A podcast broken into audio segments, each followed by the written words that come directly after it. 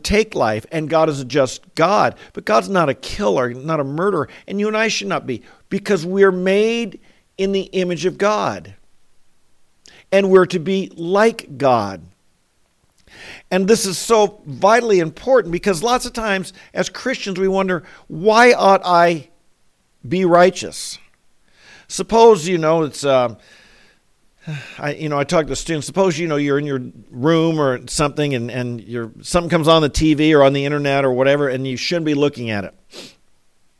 There be several reasons, like you, you you you shouldn't look at it, and you think, should you or not? What's your motivation to stop? Well, one motivation might be someone will walk in the room and you'll get caught, and you'll be embarrassed, and you'll be ashamed, and that can be a motivation to not do what you shouldn't do, that you don't want to be embarrassed or caught. We call it accountability. But I've also figured, in all honesty, if you want to get around it, you can. Let's be honest. You can live a pretty private life today. If you want to, you know, we've all got our own phones wherever we go.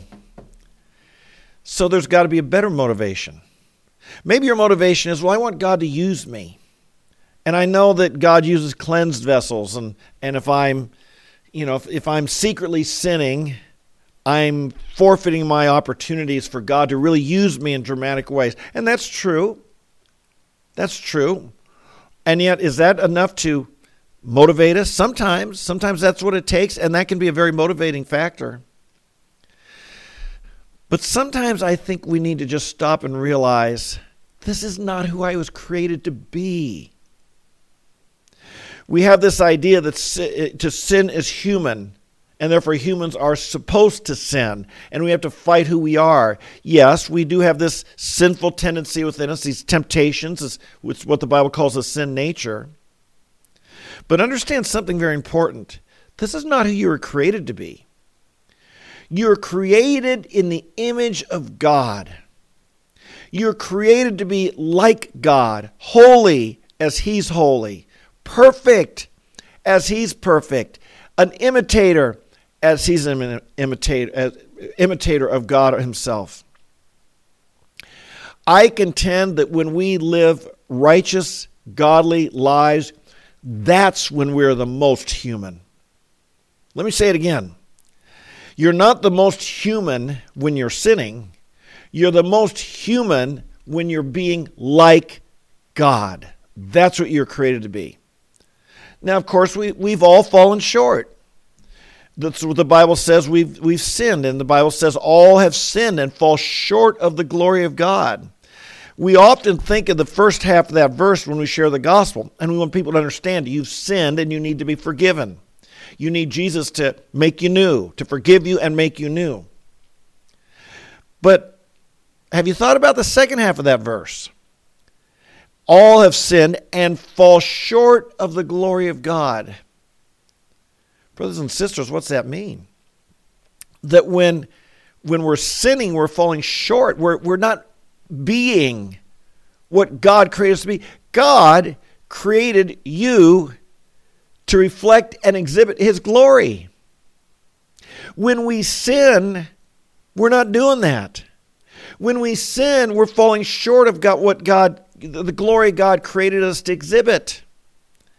And therefore, let's turn it around and say, on the other hand, when we walk uprightly, we are reflecting the glory of God. We're being like God. Like I said, we're being truthful as God is truthful. We're being good as God is good. We're being loving as God is loving.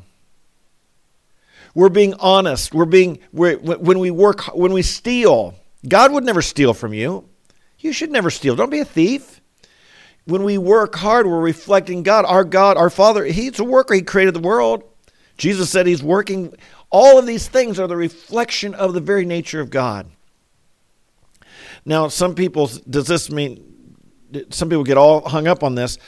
I'm not saying we get saved by being good enough. All have sinned and fall short of the glory of God. It's through faith in Jesus Christ that we're saved, and indeed, He's glorified in his forgiveness of our sins. He's glorified in, for, in, in making us new creatures. Yes, God, we were intended to glorify God by living uprightly. We've all sinned and brought shame and dishonor upon ourselves. But God is even more glorified again in forgiving us of our sin and remaking us into the very image of Jesus Christ, renovating us, as it says in Colossians, renovating us to be more and more like the Son, Jesus Christ.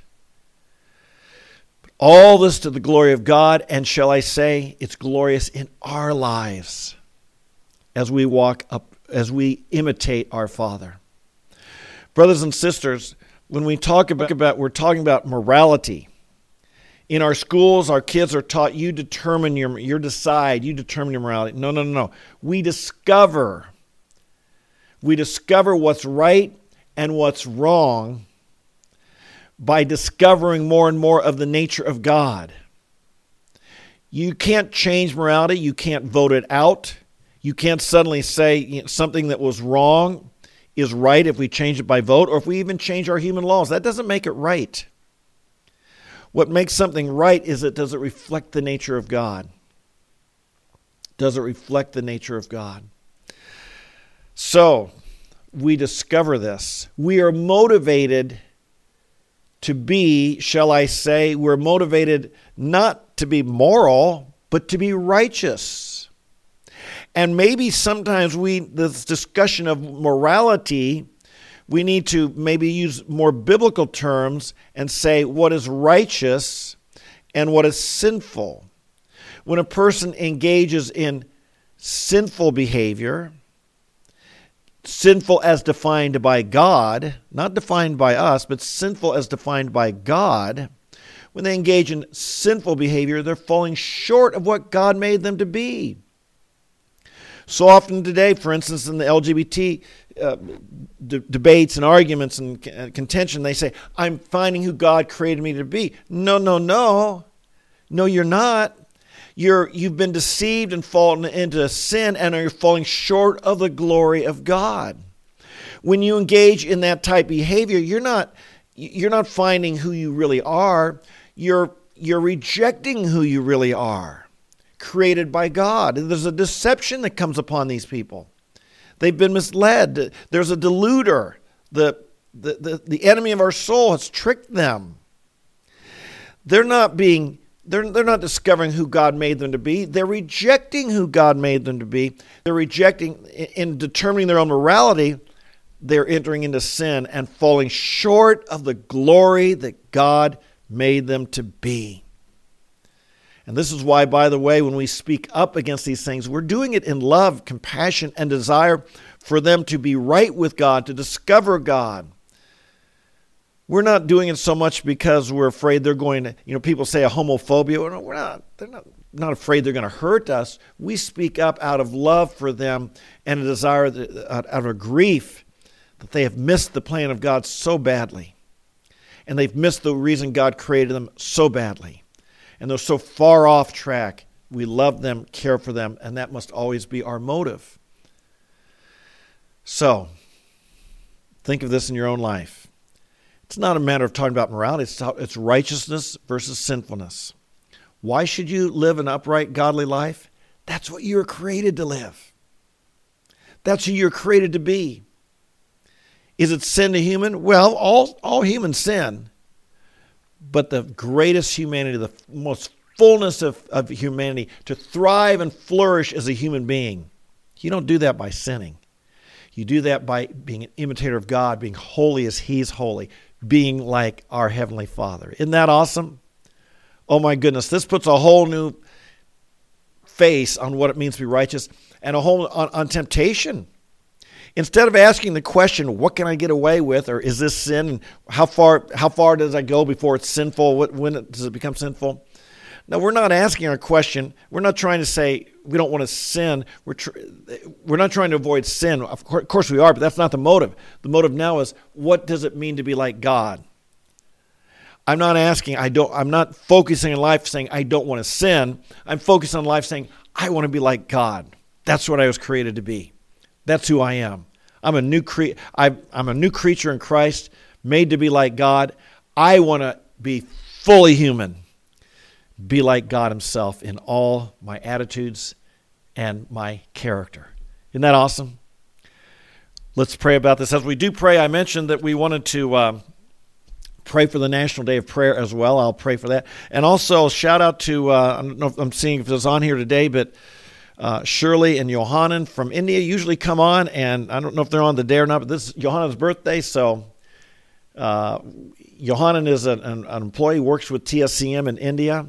He's on staff with us over there, and he does a good work, so we'd like to pray for him as well. Father, we bless you today. Thank you for making us in your image. Oh, we confess we've fallen short of your glory. We've all sinned. We've, we've all failed to be what we were to be, but you have forgiven us and you're remaking us in the very image of Jesus himself. Thank you. We are your renovation project. And we confess today and acknowledge that our sovereign, loving Heavenly Father, Father, we believe that the different circumstances you allow into our lives are designed to remold us. You are the potter, we're the clay. You're just remolding us, remaking us more and more into the image of Christ. We thank you that as we follow in your way, as we walk in your way, as we as we learn to be imitators of God and walk uprightly in godly lives, we're discovering what it means to be fully human. Hallelujah. Lord, we had we've all we all have taken the bait in the past and thought that the sin is the way to go and to sin is better. We've seen through that. That's not where life's at. That's not where it's not where we want to be. Lord, when we face temptation, I pray you'd help us to remember these things. Remember that that's not who we are. We're not designed, we're not made to sin. We don't flourish by sinning. We flourish and become all we're made to be as we walk as an imitator of God, as we're holy as you're holy, as we discover the real purpose for which you created us. Hallelujah. We praise you and we bless you. And we just say to you, we may be weak, the, fle- uh, the spirit's willing, times the flesh is weak. We may be weak, but this is what we desire. This is where we're aiming. And we thank you, you've put this in our heart. We ask you to uh, inspire and activate our faith so that we walk with you more consistently and faithfully. We pray today, Lord, for our nation on this National Day of Prayer. As our nation is struggling between two opinions on this very topic of what's right and what's wrong, do we determine our own morality or do we discover what God who God is? Do we discover how we've created to be? Do we discover God? Lord, our nation seems to be hesitating and struggling between two gods two theologies. Is man supreme or is God supreme?